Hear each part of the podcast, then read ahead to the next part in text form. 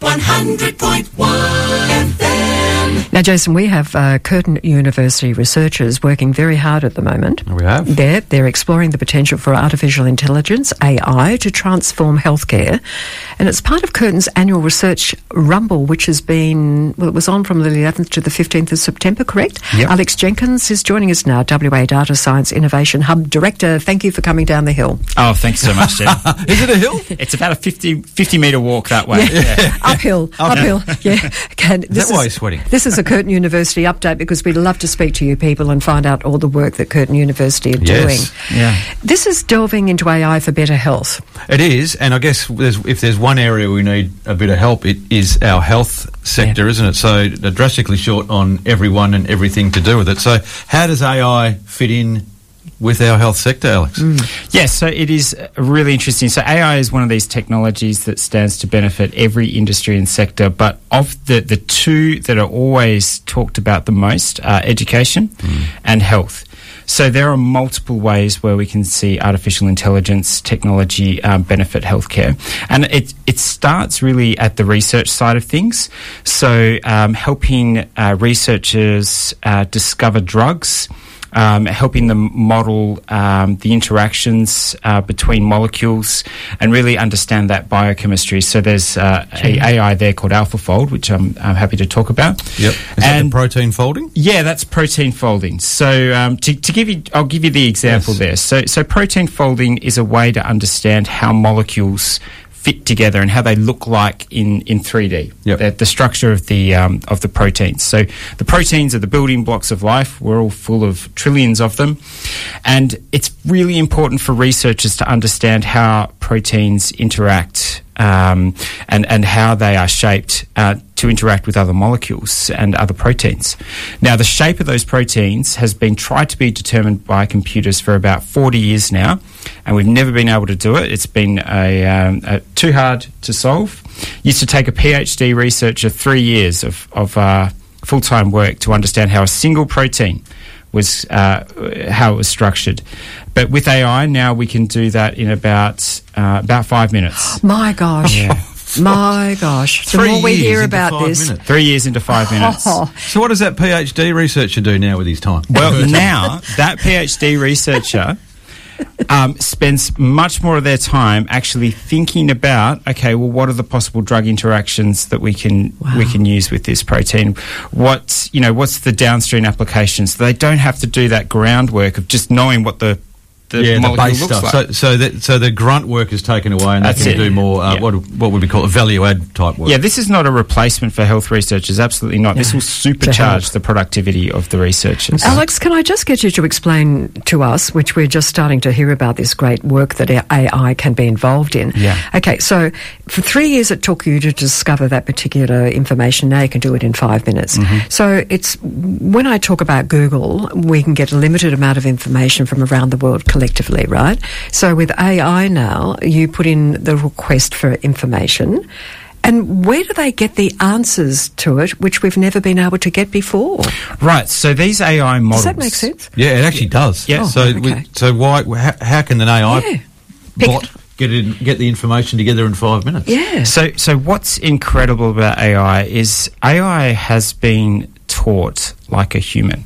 So when we when we say, well, what is an AI? It's a, it's a large, very very large number of computer chips. So you think about your computer you've got at home. It's probably about twenty to fifty thousand computers all connected together as working as a single um, a single computer, and what it does is that we, we train it, we give it information. Um, so the best analogy is a human. So we give these AIs thousands of books to read, hundreds of thousands of books, millions of pages of text, billions. And it absorbs all of this knowledge. Now, in the case of the protein folding, it was to do, we, we fed it every single known molecule that we had from the you had, yeah, scientific yeah. um, literature. And then we trained it um, to say, right, well, this is a valid protein, and this this is a valid protein structure, and this one isn't. And and it's like uh, it is. Uh, the best analogy is like how a human learns, and that is why we are calling it artificial intelligence. And they can work out the answer from the information that you've fed in, billions of in- bits of information. so what AI researchers are finding is that the more information that we provide these AIs. Yeah. Now that we've got this sort of basic algorithm that looks a bit like how the human brain processes information, it's called a neural network. And the more information that we feed in, and the more computing power that we give these uh, the AIs, that they are able to start distilling um, uh, better and better answers. Yeah. Wow, how far up the chain does it go, Alex? So when you when you want to go see a GP now, you have to get sick in advance. So you prepare, you make your appointment three weeks and hope that you're sick then. So does it go right up the chain? Can can we?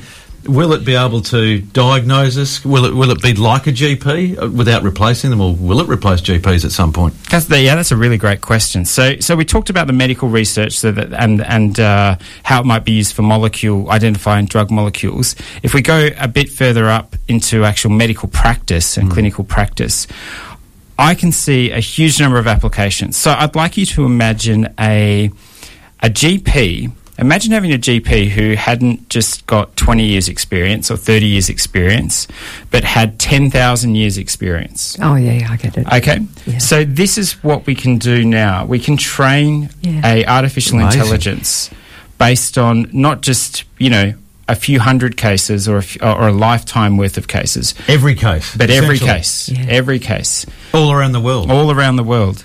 Now Wow. that is spectacular because imagine if your GP then has that to act as an assistant Yeah. to, to bounce ideas off to say, hey, I think this is the diagnosis.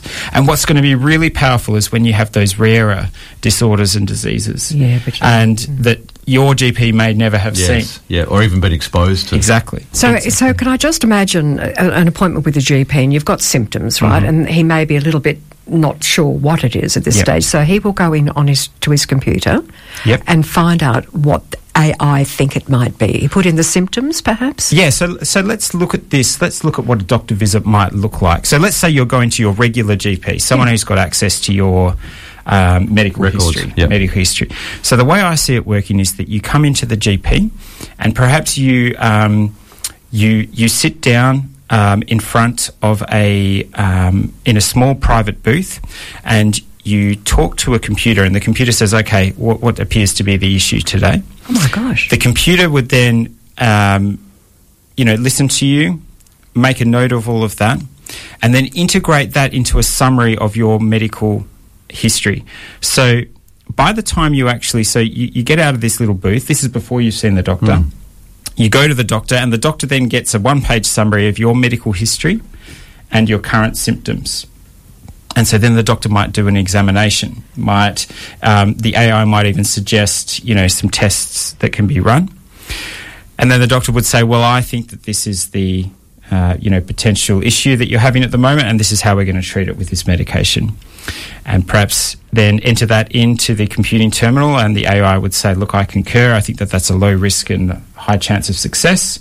Um, and if this doesn't work, come back in two weeks, and we'll try." You know, A, B, or C. Does AI or the doctor, sorry, prescribe the medication? Yeah, so the key here is Yeah. that the doctor is still making the decisions. Right. And the AI is just an, a, like an assistant that works for the doctor. But he'd Okay. check with the AI, wouldn't he? I, so I think it would make sense for the Yeah. for a lot of these things to be checked with the AI. I mean, there might be, let's say you've got an allergy, and there's some subtle interaction between the drug that they prescribed and the allergy that you Mm. might have. I said that's something that the AI would be able to inform the doctor about before you know you leave the doctor. And you wouldn't be worried if you were a, an up and coming GP that you'd be out of it. Like, it seems that the doctor's doctor's role in, in your description is very minor. The physical tests with blood pressure and things like that, which probably could be taken. So I did actually speak to a very prominent doctor in Western Australia about this, and and uh, his answer was fantastic. And he's not worried about it at all because he said that the primary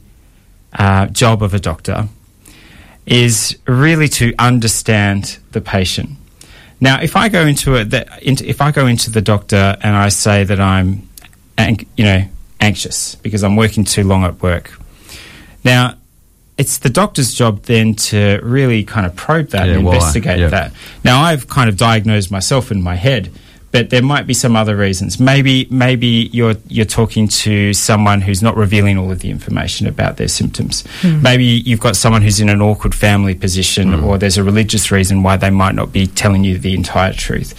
And I I am certain that a large amount of a doctor's experience is understanding how to deal with people, and that is not what we're talking about being replaced here. We're talking about something that's really going to help them with medical knowledge yeah. and you know that encyclopedic uh, knowledge and uh, about medicine that's changing all the time as you know new How far away come is this? How far away? well okay so i think with some variant of what we have with ChatGPT, we would start be able to do something like this very soon. I would say within the next.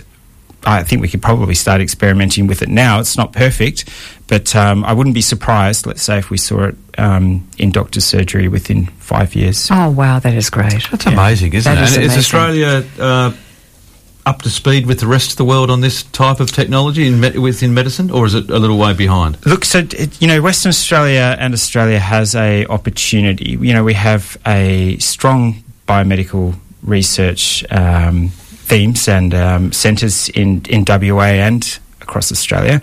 Um, there is an opportunity to do something in AI with this technology now. So I think, you know, sort of everyone around the world is at a at the starting point of the race yeah. at the moment. Yep. So I would encourage government, I would encourage industry to really jump on this uh, because this is an area where we can distinguish ourselves. And if we do this right, then patient outcomes will improve and we Yes. can actually Gosh, yes. spend most, less Yeah. money on health. Early diagnosis. And if everyone works together around the world on this, we could only be beneficial, surely. Absolutely. So, you know, if someone builds a medical model in the United States, it's still going to be valid. We're all people. You When- know. when we, we- all suffer from the same afflictions, That's- don't we? that's exactly right, Yeah, but- yeah. but, you know, heart conditions, cancers, Mm. um, Parkinson's disease, all these terrible crippling things that people live with and try to get on with life. And there may be a way that they can find out what causes a lot of these Uh, things. yeah, and look, you know, already with ChatGPT, there was a couple of stories uh, where someone took his dog to the vet. Uh, the dog was anemic, really unwell. Um, the doctor prescribed um, a particular treatment, and the treatment didn't work. The dog got worse. Went back again. They um, took more tests, made another diagnosis, still no improvement. And this guy ended up entering the symptoms into ChatGPT No. with the blood test results. Yeah. And ChatGPT was able to say, well, it's one of three things. And sure enough, the third thing that hadn't been um, hadn't amazing. been looked at was uh, was what made the dog better. So, you know, the glimmers of the technology are there. It's not always 100% right yet. So a lot of the research is focused on making these models more reliable. Yes. Uh, because it's no good having a doctor who's a genius only 40% of the time. You know, that's, uh, but we no could good. become our own doctor if we're not careful. I mean, Dr. Google has been something that that, we've does already questioned about. But Oh, if we had anxiety, our though. symptoms and brought them in where, as long as, you know, it comes back from AI. that's Well, I mean, I think is Dr. Google a benefit? I think that's the one where if you sneeze, it turns out you've That's got right. cancer. Yeah. Well, that's what I'm saying. That was wrong. So if AI get it right, that would be great. But we might become our own doctors by And, and what? looking. And what about? So that is that's a question. But what about what a, a doctor certainly, if they were to consult with their AI assistant, and they could almost never disagree with that. No. Whatever. Because if you do and something bad, the outcome's bad. Hmm. Surely it's recorded and it's and, and so the, a patient could say, well, you consulted, you were told an answer, you've you've gone away from the answer you were given. Yes, So it- now I'm mad. Yeah. It, it's quite interesting. So, when you give experts a system like this, they will eventually learn to rely on it. Like, uh, regardless of their own level of expertise, it, it is that you know if you, if you Foolproof. yeah, even if the system isn't foolproof. So there are a number of ways that we can guard It's a against lot that. better, yeah. I mean, we can have multiple AIs that work as almost a committee. So, you know, in medicine, if you have a very difficult case, it's not just looked at by one No, you consult with others, don't you? consult. That's very true. Now we can consult with multiple AIs. We can consult with multiple doctors. My hope is that this technology allows doctors to treat more patients more quickly, more accurately. Oh, brilliant. That I can see is a massive ad- advantage. Oh, without in, a being able to get to a doctor, get Yeah. a quicker outcome, and, and, and get out of the system, so Yeah. let someone else have Get a their few things under control. Have their turn. What? So, are we out of time? No, no, we've got another. Because this is really interesting. So, minutes. if you an AI will read a billion pages of uh, medical research. So why do we? Why would you then have to consult with three? If all three AIs read the same, won't they come up with the same outcome? It's it's so interesting. Um, it's, so that's like asking, well, why would you consult with three doctors? Because won't all three doctors? But they haven't read all the same billion pages. And that's right. And Yeah. so what's really interesting is um, that there's a very subtle art and science into how we train these AIs. Just as just as the question is, well, why don't we get all children to read everything in the encyclopedia from A to Z, and they don't all read the same thing. Now we might end up um, training our AIs uh, with very similar um, data sets, all of the scientific literature, but there might be ways that the AI acts or interprets the information um, that will be slightly different and lead to a potentially different outcome. So, you know, this research is ongoing, and we're finding that one AI might respond to a to a question slightly differently in the same way a person does. Wow. But it's getting to a very good positive point. More so than just Oh, a no doctor question. trying to work it out. Can you tell me what happened at the Research Rumble? Yeah, What's so the about? Research Rumble was fantastic. So uh, the Research Rumble for us was a ability to showcase some of the research that's happening in artificial intelligence as it relates to healthcare. And there's a lot of focus within Curtin on ensuring that we can do these techniques in a privacy preserving way.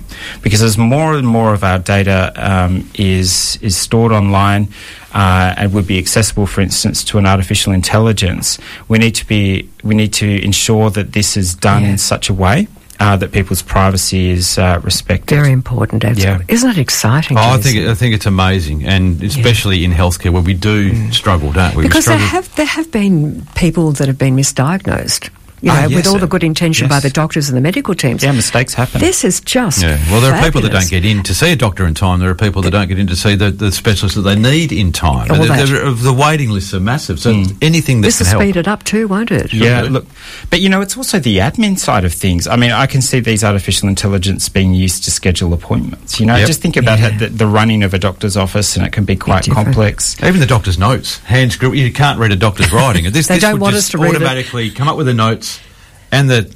It may not even happen with a then written save. prescription anymore. It might be something that they go straight to the chemist and whatever. Oh, Well, I mean, I'll tell you that the AMA had to release a, a, a statement to doctors telling them not to use ChatGPT to write, write up patient notes. Oh, now, this happened a few okay. months ago.